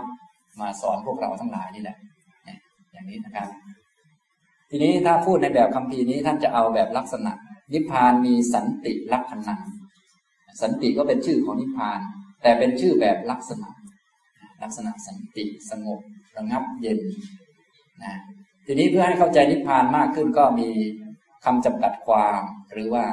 ภาษาบาลีว่ารูปวิเคราะห์วิคหะมา เพื่อให้ชัด บางทียิ่งวิเคราะห์ยิ่งยิ่งงงพวกนี้อันนี้ก็ต้องทำใจสักหน่อยหนึ่งนะ คนมีปัญญาเยอะปกติเขาไม่พูดมากเขาเข้าใจแล้วส่วนพวกพวกที่พูดมากๆนี่คือมั่วด้วยกันทั้งนั้นแหละฉะนั้นผมพูดเยอะในวันนี้แสดงว่าเริ่มมั่วแล้วท่านก็อย่าไปจริงจังนักนะ ถ้าเข้าใจได้ด้วยคำใดคำหนึ่งก็จงเข้าใจไปเลยนะ อย่างนี้นะครับ คือทีนี้เพื่อจะพูดถึงมุมนั้นมุมนี้ก็มีรูปวิเคราะห์มา วานโตนิขันตันติ นิพพานัง นิพพานคือสภาวะที่ออกจากตัณหาเรื่องร้อยรัดวานะเป็นชื่อของตัณหา อันนี้วิเคราะห์ตามรูปศัพท์เลย นิขันตังแปลว่าออก วานะคือตัณหาเครื่องร้อยรัดสภาวะที่ออกจากตัณหาเครื่องร้อยรัดเรียกว่านิพพาน เราอาจจะแปลว่าไม่มีตัณหาเครื่องร้อยรัดอย่างนี้ก็ได้นะวานะวานะเป็นชื่อของตัณหา ต่อไปอีกคำหนึ่ง นิบายันติสัพเว วัตตะลุกขสันตาปา เอตัสมินติ นิพพานัง ความเร่าร้อน คือวัตทุกข์ทั้งปวง ย่อมดับไปในที่นี้ ในที่นี้ในนิพพานนี้ในที่นี้ที่นี้จึงชื่อว่านิพพานฉะนั้นนิพพานจึงเป็นชื่อของสภาวะที่ความเร่าร้อน คือวัตทุกข์ทั้งปวงนั้น ดับสนิทไปนิพพายันติคือดับเย็นไปความเร่าร้อนทั้งปวง เย็นเมื่อถึงนิพพานถ้ายังไม่ถึงมันไม่เย็นนะฉะนั้นเวลาท่านปฏิบัติต้องปฏิบัติให้ถึงนิพพานนะจึงจะเย็นฉะนั้นอย่าไปเย็นใจง่ายๆนะบางท่านปฏิบัตินี่โอ้ยเจออะไรนิดๆหน่อยๆก็ไปเย็นนะหรือหน่อยก็ร้อนคืนนะต้องให้มันถึงเย็นคือนิพพานนะถึงจะเย็นจริง ให้มันถึง ทีนี้ต้องเข้าใจอริยมรรคมีองแปดให้ดีๆด้วย อริยมรรคมีองแปดนี่เป็นเหตุ แต่เป็นเหตุทำให้ถึง ไม่ใช่เหตุทำให้เกิด ท่านที่ปฏิบัติธรรมโดยมากชักจะมีปัญหาเรื่องเหตุ คือเหตุตามอริยสัจนี้มีสองแบบนะเหตุผลมีสองแบบ เหตุผล โดยส่วนใหญ่โลกเขามีเหตุผลแบบเดียว ทุกนี้เป็นผล แต่เป็นผลที่เกิดจากเหตุ สมุทัยนี่เป็นเหตุ แต่เป็นเหตุที่เกิดผล โดยส่วนใหญ่ชาวโลกเขาจะเข้าใจอันนี้ และเราทั้งหลายก็นิยมเข้าใจแบบนี้นะซึ่งอันนี้พระพุทธเจ้าสอนเพื่อให้เบื่อหน่ายโลกเฉยๆไม่ได้สอนให้ทำอะไรนะอันนี้สอนให้เข้าใจเหตุผลของมันเข้าใจคือเป็นอารมณ์ของปัญญาที่จะให้เข้าใจว่ามันเป็นอย่างนี้นะเอาไว้ทำปริญญา เอาไว้เป็นวิปัสสนาภูมินะทุกนี้เป็นผลที่เกิดจากเหตุ สมุทัยเป็นเหตุให้เกิดผล นิโรธคือนิพพานเป็นผล เป็นผลที่มีอยู่แล้ว ไม่ใช่ผลที่เกิดจากเหตุเนี่ยเห็นไหมเป็นผลที่มีอยู่แล้ว อริยมรรคมีองค์แปดทุกขานิโรธาคามินีปฏิปทา เป็นเหตุให้ถึงผล ไม่ใช่เหตุให้เกิดผล เป็นเหตุเหมือนกัน แต่เป็นเหตุให้ถึงผล ไม่ใช่เหตุให้เกิดผล จึงใช้คำว่า คามินีเหตุให้ถึงผล อย่างนี้นะเหมือนกับนิพพานเนี่ย เป็นของมีอยู่แล้ว เช่นเมืองเมืองมันมีอยู่แล้ว เราก็มีทางขึ้นมา ทางนั้นไม่ใช่เป็นเหตุให้เกิดเมือง แต่ทางเป็นเหตุให้ถึงเมืองทีนี้ตัวเมืองนั้นมีลักษณะคือสงบเย็นเบาสบาย ฉะนั้นเรามีหน้าที่เดินตามมรรคให้ถึงความสงบเย็นให้ถึงความสุขที่แท้จริง เราไม่ได้มีหน้าที่ไปสร้างความสุขนี่อย่างนี้ เพราะความสุขที่แท้จริงนี้มันมีอยู่แล้ว คือนิพพานนั่นเองนิพพานังปรมังสุขขัง มีอยู่แล้ว ความสุขที่สร้างขึ้นได้นั้นไม่ใช่ความสุขที่แท้จริง เป็นความสุขของทุกนั่นเอง ทุกมันน้อยมันเลยสุขนั่นแหละเป็นของเกิดดับ พระพุทธเจ้าท่านจึงให้พิจารณาเสมอ สิ่งใดไม่เที่ยง สิ่งนั้นมันทุกข์หรือมันสุข แต่ทีนี้ต้องจำมันแม่นบางท่านพอมันสุขขึ้นมาก็นึกว่าสุขแหละ ลืมถามว่ามันเที่ยงเลย อย่างนี้ก็เลยงงเลย อย่างนี้ก็มีนะฉะนั้นนิพพานที่ว่าสุขอย่างแท้จริงนี้ไม่ใช่สุขที่เกิดขึ้น แต่เป็นสุขที่มีอยู่แล้วนะครับอริยมรรคมีองค์แปดเป็นทางให้ถึงความสุข ไม่ใช่ทางสร้างความสุข ทางให้ถึงความสุขอย่างนี้ต้องแม่นๆนะหลายท่านชักจะเริ่ม อาจจะบางที่ก็เคยเห็นแล้วพระท่านก็มีอ้าว ศีลสมาธิปัญญาอริยมรรคแปดนี่เป็นตัวสร้างความสุขนี่ก็ผิดอีกอ้าวทำไมมันผิดเพราะมันผิดนะครับ มันผิดเต็มๆเลยนะครับพระพุทธเจ้าท่านเขียนว่าบอกว่าทุกขังนิโรธาคาไม่มีปฏิปทาเป็นทางให้ถึง ไม่ใช่ทางให้เกิดต้องแม่นๆตรงนี้นะต้องแม่นๆมากๆไม่อย่างนั้นมันจะผิดหลักธรรมไปนะอย่างนี้นะทำตรงนี้นี่นี่เรียนอภิธรรมจะช่วยได้ตรงนี้จะทำให้เราแยกแยะได้ว่า คำนี้แน่นอนมันยับเยื้องกันไป ก็สมมุติบัญญัตินะนะก็ก็ใช้กันได้ มีปัญหาอะไร แต่ความเข้าใจต้องแม่นนะครับ อย่างนี้นะนี่นิพพาน เป็นสิ่งที่มีอยู่แล้ว เป็นผลที่มีอยู่แล้ว อริยมรรคมีองค์แปดเป็นเหตุทำให้ถึงเหตุทำให้ถึงนิพพาน เป็นเหตุเหมือนกันนะเนี่ยมีเหตุทำให้ถึงผลเนี่ย มีแต่ทางพุทธเราที่สอนได้พระพุทธเจ้าจึงรับรองว่า อริยมรรคมีองค์แปดมีเฉพาะในพุทธศาสนา พระอริยเจ้าก็มีเฉพาะในพุทธศาสนานี่รับรอง ตอนก่อนปรินิพพานนะพูดกับท่านสุพัทธะนี่ยอย่างนี้นะครับทำตรงนี้ นี่วัตทุกข์ทั้งหมดก็จะมาดับสนิท ดับลงที่นิพพานฉะนั้นหน้าที่ของเราก็แค่เดินไปตามมรรคเดินให้มันถึง เหมือนท่านทั้งหลายมาเรียนหนังสือที่นี่ ห้องนี้ก็มีอยู่แล้ว ก็เดินมาตามทางเดิน เมื่อไหร่มันจะถึงครับ เมื่อมันถึงมันก็ถึง ถ้ามันไม่ถึงมันจะถึงไหมครับ แต่พวกเราเนี่ยเมื่อไหร่มันจะถึงสักทีว่าเดินจงกรมในสองเที่ยวเมื่อไหร่จะสงบนะก็มีแต่ตัณหาเนี่ยไม่เดินนะอยากแต่จะถึงแต่ไม่เดินตามทางเป็นอย่างนี้อย่างนี้ทั่วไปก็เป็นอย่างนี้ เหมือนอยากจะถึงแต่ห้องนี้แต่ ไม่ยอมเดินมาทักทีเนี่ยก็นู่นนอนอยู่บนกุฏินี่ยเมื่อไรจะถึงสักทีหรือบางทีเดินนู่นไปอีกวัดหนึ่งก็เมื่อไหร่มันจะถึงสักทีละเนี่ย ก็ก็เดินมาตามทางสิแล้วเมื่อไหร่มันจะถึง ก็เมื่อมันถึงนั่นแหละ มันก็ถึง ถ้ามันไม่ถึงมันก็ไม่ถึงหรอกอย่างนี้ถ้าเมื่อมันถึงมันก็จะถึงหรอกมันเป็นอย่างนี้หรอกถ้ามันเป็นอย่างอื่นมันคงจะเป็นอย่างอื่นไปแล้วนะเนี่ยนะครับ นี่เป็นธรรมะอย่างนี้นะครับ ก็เลยต้องเป็นอารมณ์ของปัญญาไหมเนี่ยนี่ทุกการที่พูดมาเนี่ย เพื่อให้เป็นอารมณ์ของปัญญานั้นที่พูดมาเนี่ยไม่ใช่ให้ท่านไปทำอะไรหรอกเนี่ย เป็นวิปัสสนาภูมิรู้จักหรือเปล่า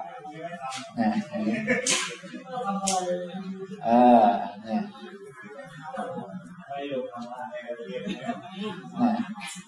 ไม่ใช่ให้ไปไม่ทำอะไร แต่อย่าไปทำเพื่อตัวตนทำ ให้มันเป็นไปตามเหตุนะมันไม่ได้เป็นไปตามอยากของใครอยู่แล้วสังขารเป็นไปตามเหตุเหมือนกับนี่ ผมจะเลิกกี่โมงครับเนี่ย เลิกเดี๋ยวดูเวลาก่อนสิบเจ็ดจุดหนึ่งห้าสิบเจ็ดจุดห้าศูนย์นอเนี่ยเวลาสิบเจ็ดจุดห้าศูนย์นอเนี่ย มันจะถึงเมื่อมันมาถึงนะ รู้จักหรือเปล่ามันจะถึงเมื่อมันมาถึงนะ บางท่านบอกว่าโอ้เมื่อไหร่มันจะถึงสิบเจ็ดจุดห้าศูนย์สักทีก็ก็มันก็จะถึงเมื่อมันมาถึงเนี่ยถ้ามันยังไม่ถึงมันก็ยังไม่ถึงนะ มันถึงเมื่อมันถึงอะอย่างเงี้ย มันเป็นอย่างนี้แหละเนี่ย มันเป็นอย่างนี้ มันไม่เป็นอย่างอื่นหรอกมันเป็นอย่างนี้ ทีนี้ใจของเราเนี่ยมันก็ โอ้อยากให้ถึงไม่อยากให้ถึง อะไรต่อมีอะไรอยู่นั่นแหละ มันก็เลยวนวนอยู่ ฉะนั้นหน้าที่ของท่านถ้าต้องการให้ถึงสิบเจ็ดจุดห้าศูนก็มาทำมัดคื คือพยายามนั่งให้ติดเก้าอี้ไว้ ให้รากงอกไว้ พอรากงอกไปไม่ออกไปก่อน มันก็จะถึงเมื่อมันถึง เราก็ทนนะทีนี้ก็เหมือนนิพพานนี่เอง ถ้าเราทนเดินตามมรรคมีองค์แปดเลยสัมมาทิฏฐิสัมมาสังกัปปะนี่นะก็ทำไปโอ้ทำไปอย่างเงี้ย เดี๋ยวเมื่อมันถึงมันก็จะถึงแหละอย่างนี้คล้าย ๆกันเลยนะเพราะว่าเป็นเหตุให้ถึง อันนี้เรานั่งอยู่ตรงนี้ก็จะเป็นเหตุให้ถึงสิบเจ็ดจุดห้าศูนย์เท่านั้นแหละ อย่างนี้นะเพียงแค่อย่าไปไหนหายใจเข้าหายใจออกไว้เถอะเดี๋ยวมันก็ถึงเองแหละนะก็ถึงเวลาตายมันก็คงจะตายหรอกมันก็อย่างนั้นแหละก็หายใจเข้าหายใจออกกินข้าวไปแล้วมันก็ตายเองแหละอย่างนี้นะอยู่ให้รอดก็แล้วกันแต่ถ้าไม่รอดมันก็ไม่รอดนะเพราะมันไม่ไม่มีเหตุให้ถึงมันก็ไม่ถึงนะนี่นี่นี่ความหมายคืออย่างนี้หรอกนะเพียงแต่ว่าอันนี้เป็นเหตุให้ถึงอันใดอันหนึ่งที่เราแบบอุปมา ส่วนอีกการหนึ่งเป็นอริยมรรคมีองแปด เป็นเหตุให้ถึงนิพพาน อย่างนี้พอเข้าใจนะครับนะฉะนั้นท่านทนกินทนเดินบริหารร่างกายไป เป็นเหตุให้ถึงสิบเจ็ดจุดห้าศูนย์เป็นเหตุให้ถึงความแก่ อันนี้เป็นทางเป็นมรรคเป็นมรรคเป็นปฏิปทาอันนี้ ส่วนอริยมรรคมีองค์แปดเป็นมรรคเป็นปฏิปทาให้ถึงนิพพาน อย่างนี้ทำตรงนี้นะครับนี่นะนี่นี่จะช่วยให้เกิดการแยกแยะได้ชัดนะครับ ต่อไปอีกคำหนึ่งนิบายันติอริยชนา เอตัสมินติ นิพพานัง พระอริยสาวกทั้งหลาย คืออริยชนทั้งหลาย ย่อมดับสนิทหรือย่อมเย็นสบาย เย็นสบาย ในนิพพานนี้ในที่นี้ เพราะฉะนั้นที่นี้จึงชื่อว่านิพพาน นิพพานจึงเป็นที่เย็นสบายของพระอริยะทั้งหลาย พระอริยะท่านเข้าอยู่กับนิพพาน เห็นนิพพานแล้วท่านก็สบาย เย็น กิเลสดับ กิเลสไม่เกิดอีกนะทางพุทธเราคำว่าดับนี่มีความหมายเท่ากับไม่เกิดนะครับคำว่าดับนี่หมายถึงไม่มีเหตุให้เกิดมันจึงดับนะอันนี้ต้องเข้าใจคำว่าดับให้แม่นคำว่าดับไม่ใช่เกิดดับ เกิดดับนี้เป็นสังขารมันเป็นธรรมชาติ ส่วนคำว่า ดับกิเลสเนี่ย ไม่ใช่กิเลสดับนะ ดับกิเลสกับกิเลสดับนี่ไม่เหมือนกัน แต่คำพูดนี้อาจจะยัดเยื้องกันได้บ้างถ้าเข้าใจกัน กิเลสดับหมายถึงกิเลสเป็นสังขารมีเหตุก็เกิดและดับ ส่วนคำว่าดับกิเลสหรือสิ้นกิเลสนี้หมายถึงไม่มีเหตุให้เกิดกิเลสกิเลสจึงไม่เกิดอีกอย่างนี้พอเข้าใจไหมครับ กิเลสดับกับดับกิเลสไม่เหมือนกัน เหมือนกับว่าทุกดับกับดับทุกนี่ไม่เหมือนกัน ทุกดับนี้หมายถึงทุกมันเกิดมันก็ดับ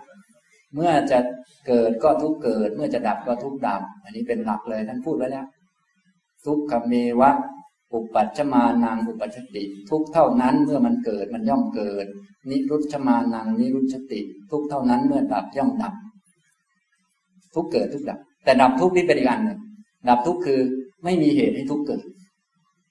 เห็นไหมคำเนี่ยมันยับเยือนกันเพราะฉะนั้นภาษาไทยจึงจึงชักจะงงเยอะข้าพเจ้าชักงง สมควรแล้วขออธิบายชัดๆเลยนะนะนี่ดับกิเลสกับกิเลสดับแล้วอาจารย์ก็บอกว่า ถ้ามันไม่มีเหตุให้กิเลสเกิดเดี๋ยวข้าพเจ้า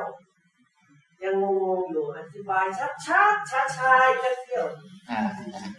อย่างนี้นะครับกิเลสดับ ดับกิเลสมันไม่ใช่คำเดียวกัน หรือหรือมันยังไงเอาแล้วจะงงนะสมควรงงแล้วนะครับ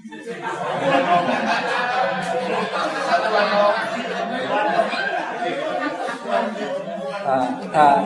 ถ้าถ้าถ้าจำแน่นจังเลยอะมาครั้งแรกจำได้ว่าพี่สมถ้าถ้าถ้าถ้าไม่งงก็คงไม่งงนะถ้าไม่สมควรงงก็คงไม่งง แต่ตอนนี้ พระอาจารย์สมควรท่านงงซะแล้วเลยเป็นสมควรงง ถ้าไม่สมควรมันก็ไม่เกิดนะงงนี่นะนะครับ อันนี้จะเข้าใจอันนี้ได้ชัดก็จะต้องเข้าใจหลักธรรมที่เป็นปฏิจจสมุปบาทสองสาย อันนึงเป็นความเกิดของกองทุกความเกิดทุกมันเกิดทุกมันก็ต้องดับเป็นเรื่องธรรมดา เป็นสมุทยวาน อันนี้เป็นสมุทยวาน ความเกิดขึ้นของกองทุกข์ล้วนๆย่อมมีด้วยประการอย่างนี้ อันนี้เป็นสมุทยวาระ อันนี้จะมีเกิดมีดับนะครับ ส่วนอีกการหนึ่งเป็นนิโรธวาระ เป็นความดับสนิทของกองทุกข์นะครับ ไม่ใช่ทุกดับแต่เป็นดับของทุกข์เป็นนิโรธของทุกข์นะเป็นนิโรธวาระนะทางพุทธเราให้มาปฏิบัติให้สอดคล้องกับนิโรธวาระ ซึ่งตัวทางที่จะทำให้ถึงอันนี้คืออริยมรรคมีองแปดและศีลสมาธิปัญญาเป็นข้อปฏิบัติอันนี้โรธาเนี่ยเป็น ความดับของทุกข์ไม่ใช่ทุกข์ดับ เพราะว่าทุกข์ดับนี้เนื่องจากทุกข์มันเกิดเป็นสมุทัยสมุทยวานมีเหตุให้เกิด พอหมดเหตุมันก็ดับ อันนั้นคือทุกเกิดทุกดับ นั้นคือหมวดสมุทยวาระนะอันนี้ถ้าจะขยายความเดี๋ยวต้องไปรอเรียนเรื่องปฏิจจสมุปบาทพอถึงตอนนั้นอาจจะงงหนักกว่านี้ก็ได้นะอย่างนี้นะครับ ทีนี้อีกข้างหนึ่งเป็นนิโรธวาระนะครับ นิโรธวาระก็นั่นแหละดับ ของอันนั้นดับของอันนี้นะจนกระทั่งบางท่านไปจะดับตัณหาก็ต้องดับเวทนาจนมั่วไปหมด ซึ่งผิดทั้งนั้นเนี่ยนะอย่าไปอย่างนั้นนะครับฉะนั้นข้อปฏิบัติมีอริยมรรคเท่านั้นนะไม่ใช่ข้อปฏิบัติคือดับตัณหาไปดับนู่นดับนี่ดับเวทนา นั้นไม่ใช่ข้อปฏิบัตินะครับ ข้อปฏิบัติต้องเป็นอริยมรรคมีองค์แปดแต่ว่าตอนนั้นท่านกำลังอธิบาย ความดับของกองทุกข์ล้วนๆอยู่ อย่างนี้เป็นต้น พูดถึงกระบวนการหรือตัวหลักธรรมอย่างนี้ทำนองนี้งงว่าเก่าผิดสิท่าสมควรงงเนี้ยไม่เป็นไรนะครับ ไม่จำเป็นต้องเข้าใจทั้งหมดนะครับ เพราะว่าผมพูดมาก็ใช่ว่าจะเข้าใจทั้งหมดนะครับบางคนบอกว่า เอออาจารย์ไม่เข้าใจแล้วจะพูดทำไมล่ะเอาก็หลักท่านมีอยู่นะครับ พูดตามหลักครับ พูดตามหลัก อันนี้ก็อย่างที่กล่าวแล้วก็คือบางคนเนี่ยนะไม่ได้ไปอเมริกามาเลย แต่พูดเรื่องอเมริกานี่โหยอดเยี่ยมอย่างเงี้ยนะประมาณนั้นนะหลักก็มีอยู่เราก็เรียนมาตำราเดียวกันอะไรกัน แต่ว่าท่านอาจจะจำไม่ค่อยได้ ผมก็สอนบ่อยอาจจะจำได้มากกว่า อย่างนี้เป็นต้นก็ได้นะทำตรงนี้นะครับ เอาละเรามานิพพานกันต่อนะครับเนี่ยก็เลยพูดย้อนกลับไปถึง นิโรธะด้วย ทุกขังนิโรธะไม่ใช่ทุกดับนะครับ เป็นดับทุกอันนี้แปลแบบไทย เนื่องจากแบบไทยเรานิยมแปลจากข้างหลังมาข้างหน้า ทุกขังนิโรธะก็เลยไอ้ดับมาอยู่ข้างหลังก็เลยแปลอยู่หน้าเป็นดับทุกไปซะนี่คำปัญหาของคำแปลมันก็เลย อย่างนี้ก็กลับไปกลับมานะฉะนั้นหน้าที่ของพระคุณเจ้าก็ ก็ไปช่วยคิดคำแปลให้ให้มันถูกต้อง หรือว่าเขาเรียกอะไรนะสื่อสารได้ดีที่สุด แต่ครูบาอาจารย์ที่ท่านแปลมาก็ดีแล้วนะเพียงแต่ว่าความเข้าใจบางที พอคำรุ่นนั้นใช้ได้ พอคำรุ่นนี้ชักจะอะไรเปลี่ยนแปลงไป นะครับทำตรงนี้ อันนี้ก็ ต่อไปลักษณะที่ของนิพพาน เพื่อเข้าใจนิพพานได้ชัดขึ้นต้องเข้าใจเรื่องลักษณะเป็นต้นของนิพพาน แต่นิพพานนี้ไม่มีจตุกะเพราะว่านิพพานนั้นมีแค่ลักษณะรักษะแล้วก็อาการปรากฏเป็นสิ่งที่ปรากฏขึ้น ไม่มีเหตุใกล้ เพราะนิพพานไม่เกิดมาจากเหตุเป็นผลที่มีอยู่แล้วนั่นเอง จึงไม่ใช่ลักษณะที่จตุกะแต่เป็นลักษณะที่เฉยๆลักษณะเป็นต้นของนิพพาน จะไม่เหมือนกับจิตเจตสิกรูปซึ่งมีลักษณะรัศปัจจุบันฐาน แล้วก็ปทัฏฐาน ส่วนนิพพานจะมีแค่สามคือมีสันติลักษณัง มีลักษณะสงบระงับ ลักษณะสบายปลอดโปร่งอัจจุตรสัง มีหน้าที่คือ ไม่จุติไม่เคลื่อน ไม่เคลื่อน คือนิพพานนี่เป็นอาสังคตะ ซึ่งมีลักษณะคือ ความเกิดไม่ปรากฏ ความเสื่อมไม่ปรากฏ ขณะที่ดำรงอยู่ความเสื่อมไม่ปรากฏ ไม่เหมือนสังขารสังขารนี่เกิดเมื่อมีเหตุ ถ้าไม่มีเหตุมันไม่เกิดนะและดับเมื่อหมดเหตุ ถ้ายังไม่หมดเหตุก็ยังไม่ดับอีก ทีนี้ในขณะที่ดำรงอยู่ความเสื่อมก็ปรากฏ อันนี้แบบสังขารนะครับ เหมือนพระคุณเจ้า ทั้งหลายเนี่ย แต่เดิมก็ไม่มีอยู่ในโลกนี้นะ ไม่ได้มีพระคุณเจ้าหน้าตาอย่างนี้ เป็นลูกคนนี้ของโยมพ่อโยมแม่คนนี้อยู่ในโลกนี้นะแต่เดิมอาจจะเป็นอยู่ในรูปลักษณ์อื่น ตอนนี้มีเหตุมีปัจจัยก็ประชุมรวมกันก็เกิดขึ้นมาในโลกนี้ ถ้ายังไม่หมดเหตุก็ยังไม่หมดไปนะครับ ตอนนี้ที่พระคุณเจ้ายังไม่มรณภาพไปท่านทั้งหลาย ที่เป็นญาติโยมยังไม่ตายเนี่ย ก็เพราะยังไม่สิ้นบุญ ยังไม่สิ้นกรรมยังไม่หมด เหตุยังไม่หมดก็ยังไม่ตายฉะนั้นว่าไปแล้วจึงไม่ต้องไปแช่งใครก็ได้ครับ เพราะเดี๋ยวเราจะตายก่อนเขานะครับ เพราะว่าถึงยังไงเขาก็ไม่หมดเหตุมันก็ยังไม่ตายอยู่ดีแหละ คนที่เราอยากให้มันตายมันก็ต้องรอหมดเหตุก่อนมันค่อยตายนะอย่างนี้ก็เป็นอย่างนี้นะครับ ส่วนนิพพานนั้นน่ะ ไม่ใช่อย่างนี้ นิพพานนี้ไม่มีการเคลื่อน ไม่มีการแปรปรวน เป็นสิ่งที่ดำรงอยู่ ดำรงอยู่แบบไม่แปรปรวน ความเกิดไม่ปรากฏ ความดับไม่ปรากฏ แต่ดำรงอยู่ ในขณะที่ดำรงอยู่ความเสื่อมไม่ปรากฏ เรียกว่าอัจจุตะคือไม่เคลื่อนไม่ไม่เสื่อมไม่อะไรนี่เป็นหน้าที่หรือเป็นรสของนิพพานอนิมิตตปัจจุปัฏฐานัง มีอนิมิตตมีความไม่มีนิมิต ไม่มีเครื่องหมายของรูปของนาม ตามที่เป็นสัตว์บุคคลตัวตนขึ้นมาเนี่ย เป็นอาการปรากฏ เนื่องจากว่าที่เป็นนิมิตเครื่องหมายเป็นผู้หญิงผู้ชาย เป็นสัตว์บุคคล เป็นพระพุทธเจ้า เป็นพระอรหันต์อย่างโน้นอย่างนี้ เราบัญญัติขึ้นมาจากรูปนามขันห้าถ้าหมดรูปนามขันห้าหาบัญญัติได้ไหมครับ หาบัญญัติไม่ได้ เหมือนพระพุทธเจ้าของเรา ปรินิพานแล้ว ก็ประวัติทุกอย่างก็จะสิ้นสุดที่กุสินาราถ้าจะย้อนเราก็ต้องย้อนกลับไปคืนจากหน้านั้น หลังจากจากนั้นแล้ว มีประวัติอะไรไหมครับ ไม่มีเพราะถึงความหาบัญญัติไม่ได้นะฉะนั้นถ้าจะบัญญัติขึ้นมาก็บัญญัติจากรูปนาม ไม่ใช่บัญญัติจากนิพพานนะเนี่ยอย่างนี้คนไหนที่อนุปาทาปรินิพานแล้วจึงไม่มีบัญญัติต่อไปอีกทำตรงนี้นะครับ เรียกว่าอนิมิตตนิสรณะปัจจุปฐานัง หรือว่ามีนิสรณะคือการออกไปอย่างแท้จริง เป็นอาการปรากฏ นิสรณะนี้ก็สำคัญเป็นคำสำคัญทางพุทธนิสรณะเป็นการออกไป หรือเป็นวิธีการที่จะออกเป็นตัวที่ช่วยให้ออก ปกติในคำสอนของพระพุทธเจ้านั้น เวลาที่พระองค์ให้เราทราบเรื่องอะไรอะไรแล้วพระองค์จะแสดงให้มองในแง่มุมที่ประกอบไปด้วยปัญญา ปกติการมองที่ประกอบไปด้วยปัญญานั้นจะมองห้ามุมด้วยกัน อันนี้โดยปกตินะ ในพระสูตรทั่วไปก็จะแสดงไว้เยอะมาก อันที่หนึ่งคือมองความเกิด มันเกิดเพราะมีเหตุ อันที่สองคือมองความดับ มันดับเมื่อหมดเหตุ ถึงยังไม่ดับก็ต้องมองว่ามันจะดับ เหมือนท่านทุกรูปในรูปนี้ในห้องนี้สักหน่อยจะมรณภาพ ผมไม่เห็นองไหนจะรอดสักคนนะ แต่ว่าอันนี้ไม่ได้แช่งกัน อันนี้คือจะดับเมื่อหมดขีดเนี่ยมองความเกิดมองความดับ อันต่อมาก็มองอัศาพะมอง ข้อดีของมัน อันที่สี่มองอาทีนวะข้อเสียแง่เสียของมัน แง่ที่มันมีโทษ แง่ที่มันไม่เที่ยง เป็นทุกข์ไม่ใช่ของเรา และอันที่ห้าคือ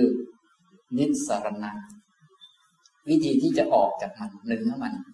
นะตัวนิสรณะอันแท้จริงคือนิพพานนี้เอง ฉะนั้นพระพุทธเจ้าเวลาสอนเรื่องอะไรปั๊บจะต้องมีเรื่องนิพพานเข้ามาเกี่ยวข้องเสมอ คือนิสรณะนะครับ อุบายสลัดออก ทีนี้เวลาแปลเป็นไทยเนี่ย นิยมแปลว่า นิสรณะนิยมแปลว่าอะไรครับอุบายเป็นเครื่องสลัดออกเราก็เลย ไม่ค่อยรู้เรื่องอะไรอุบายเป็นเครื่องสลัดออกอย่างเช่น แสดงเรื่องรูป รูปก็มีความเกิด ความดับ มีอัศทะอาทีนวะ และมีนิสรณะ เอ๊ะนิสรณะของรูปมันคืออะไรบางคนอุบายเครื่องสลัดออกของรูปคืออะไรเนาะทำไงจะออกจากรูปได้ทำไงจะไม่มีรูปอีก ทำไงจะไม่เกิดรูปอย่างนี้อีก ไม่เกิดทุกข์อีก ก็มีนิพพานนั่นเองนะอันนี้ แต่ว่าถ้าไตรปิฎกภาษาไทยบ้านเรานิยมแปลว่า อุบายเครื่องสลัดออก ก็แปลมาจากคำว่า นิสรณะมีอัศาทะอาทีนวะนิสรณะนะครับแต่นิสรณะนี้เป็นชื่อของนิพพานนี่นะจะออกจากรูปได้ต้องนิพพาน จะออกจากทุกข์ได้ต้องนิพพาน ถ้าไม่อยากจะทุกข์นี่ต้องนิพพานเท่านั้น พูดความหมายคืออย่างนี้ ถ้าพูดภาษาเราก็เรียกว่าเป็นภาษามวยหน่อยก็ว่า เป็นไฟบังคับ ถ้าอยากจะพ้นทุกข์ต้องถึงนิพพาน ถ้าไม่ถึงนิพพานจะพ้นทุกข์ไหมครับ ไม่พ้นอาตมาไม่อยากเกิดหรอกโยมไม่อยากแก่หรอกโยมแต่ว่ายังก่อนยังไม่อยากไปนิพพาน อย่างนี้พูดกันได้ไหมครับเนี่ย อย่างนี้พูดกันไม่ได้เลย นะ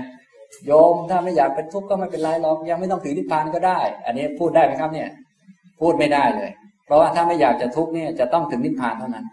ถ้าไม่ถึงนิพพานนี้จะต้องทุกข์จะต้องหิว จะต้องกระหาย จะต้องแก่ และจะต้องตายเสมอ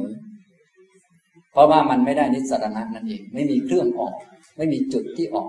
อย่างนี้ ถ้าพูดภาษามวยก็ต้องว่าไฟบังคับนะฉะนั้นต้องบอกว่า ถ้าโยมไม่อยากเป็นทุกข์ก็ต้องนิพพานเท่านั้นแหละโยม ถ้าอยู่ในโลกก็ต้องทุกข์อย่างนี้แหละ ก็ต้องแก่อย่างนี้แหละ ต้องตายอย่างนี้แหละ ต้องเจ็บป่วยอย่างนี้แหละ ต้องไม่แข็งแรงอย่างนี้แหละ อย่างนี้ อันนี้คือความจริงมันเป็นอย่างนี้ ส่วนจะยับเยื้องคำพูดอะไรต่างๆ นี่ก็อีกเรื่องหนึ่งนะ แต่นี่ผมพูดในแง่ว่า อ่า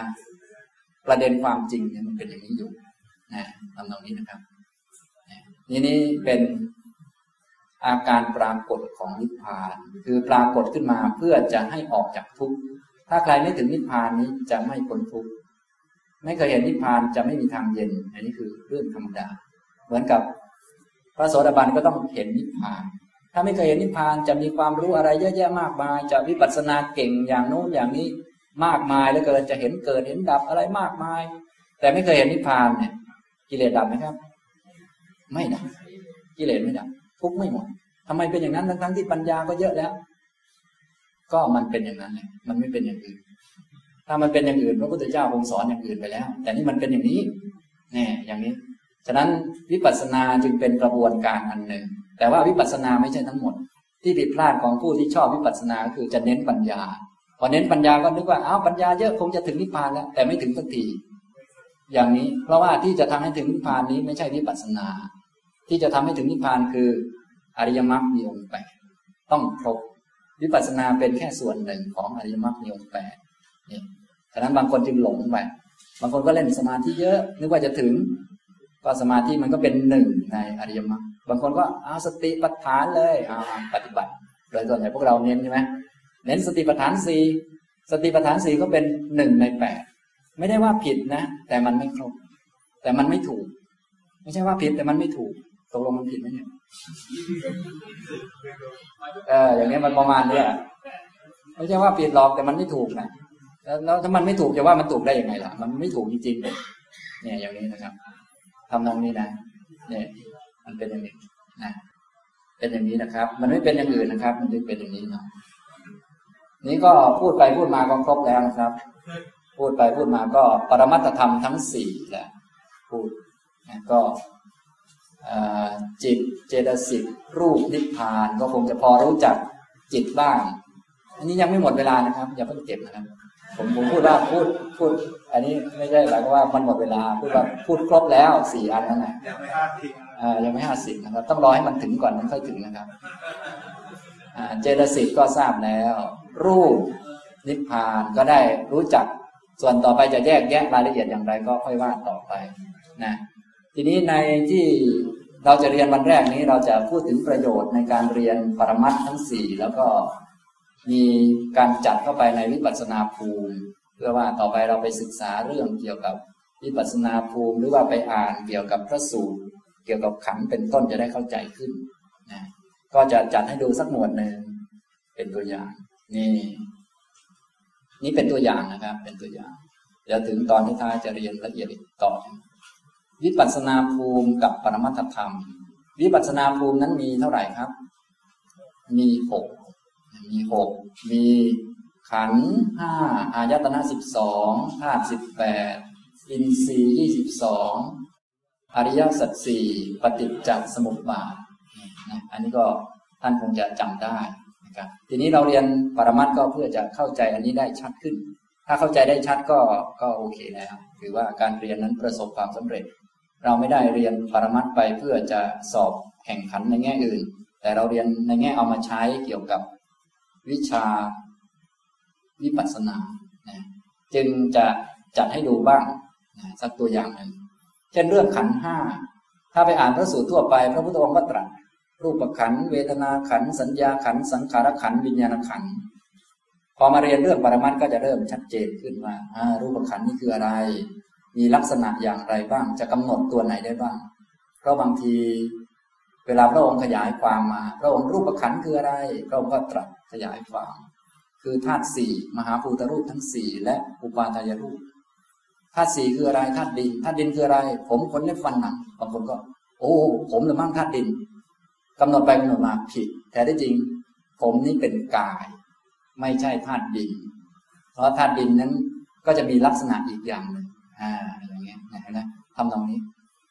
คือคือพระพุทธองค์ตรัสถูกแล้วแหละแต่ว่าเวลาเราฟังเนี่ย เราไม่ใช่คนที่พระองค์ตรัสกับเราตรงๆนะคือเราต้องเข้าใจอย่างนี้ว่า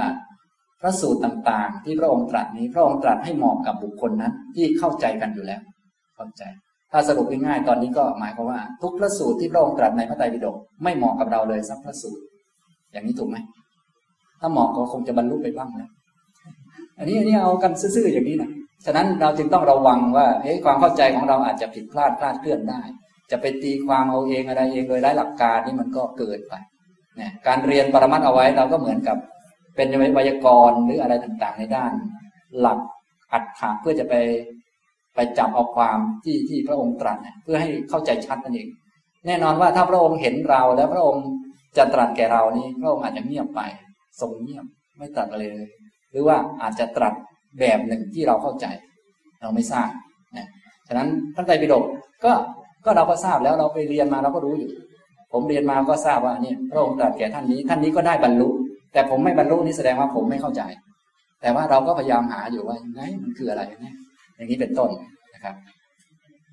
นี่นะอันนี้เอากันให้ชัดอย่างนี้นะครับ ฉะนั้นปรมัตก็จะเป็นตัวช่วยเพื่อให้เกิดความเข้าใจประเด็นตรงนี้เพิ่มขึ้นอ่า ฉะนั้นเวลาตรัสรูปประขันก็หมายถึงรูป 28 รูป เวลาพระองค์ตรัสรูปเช่นธาตุดินเป็นต้น เดี๋ยวทางอภิธรรมทางปรมัตก็จะบอกธาตุดินนี้คืออะไร คือความแข็งความนุ่มอะไรต่างๆ ความมีน้ำหนักของสิ่งนั้นๆ ซึ่งในพระพุทธพจน์จริงๆเนี่ยบอกว่าผมคนได้ฟันหนังเลยนะบางคนก็ว่าเฮ้ยใช่พระพุทธพจน์ว่าอย่างนี้จริงใช่ก็ว่าอย่างนั้นจริงๆนั่นแหละ แต่ว่าอัตถะของมันนะเพราะว่าพระพุทธพจน์นี้ถึงพร้อมด้วยอัตถะและพยัญชนะ ทีนี้คำว่าผมนี่เป็นพยัญชนะอยู่เราก็แปลเป็นเส้นผม ซึ่งก็ถูกแล้วถูกโดยพยัญชนะ แต่โดยอัฏฐะเนี่ยจะหายังไงอย่างนี้ ตัวนี้ก็จะเป็นตัวช่วยนะครับตัวช่วยนะเวทนาขันก็ได้แก่เจตสิกดวงหนึ่งคือเวทนา สัญญาขันก็ได้แก่สัญญาเจตสิกเป็นเจตสิกที่เกิดประกอบกับจิตเป็นนามธรรม ความรู้สึกนี้เป็นนามธรรม กายมันรู้สึกไม่ได้ หลังเจ็บได้ไหมครับ หลังมันเจ็บไม่ได้ ใครเป็นคนเจ็บได้ เวทนามันเจ็บเป็นเราก็จะได้แยกแยะได้ชัดแล้วตอนนี้เวทนาเป็นสุขเป็นทุกข์เราก็จะได้รู้จักว่าอ๋อสุขทุกข์นี่มันเกิดกับจิตนี่ เป็นความรู้สึกเป็นเวทนาสัญญาขันก็เป็นสัญญาเจตสิกเป็นสิ่งที่เกิดประกอบกับจิต สังขารเนี่ยยิ่ง มีปัญหามากนะมีปัญหาตกเถียงกันมาก อะไรเยอะแยะสังขารเนี่ยถ้าว่าตามปรมัตธรรม ถ้าแจกแจงออกมาก่อนก็คือเจตสิกห้าสิบที่เหลือ เนื่องจากเจตสิกนี้มีห้าสิบสองเวทนาขันเป็นเวทนาเจตสิกไปแล้วหนึ่งสัญญาขันเป็นสัญญาเจตสิกไปแล้วหนึ่งสังขารขันก็เป็นเจตสิกที่เหลือห้าสิบมีทั้งฝ่ายที่ควรละมีทั้งฝ่ายที่ควรเจริญ ควรละก็มีควรเจริญก็มี แต่ว่าเวลาเรามาพูดบางทีเราไม่ระวังเราก็พูดว่าเฮ้ยอย่าไปปรุงแต่งมากมันเป็นสังขารสังขารนี่ให้ละนะอย่างนี้ก็ผิดอีกเพราะอะไร สังขารควรละก็มี สังขารควรเจริญก็มี แต่ถ้าเราพูดในแง่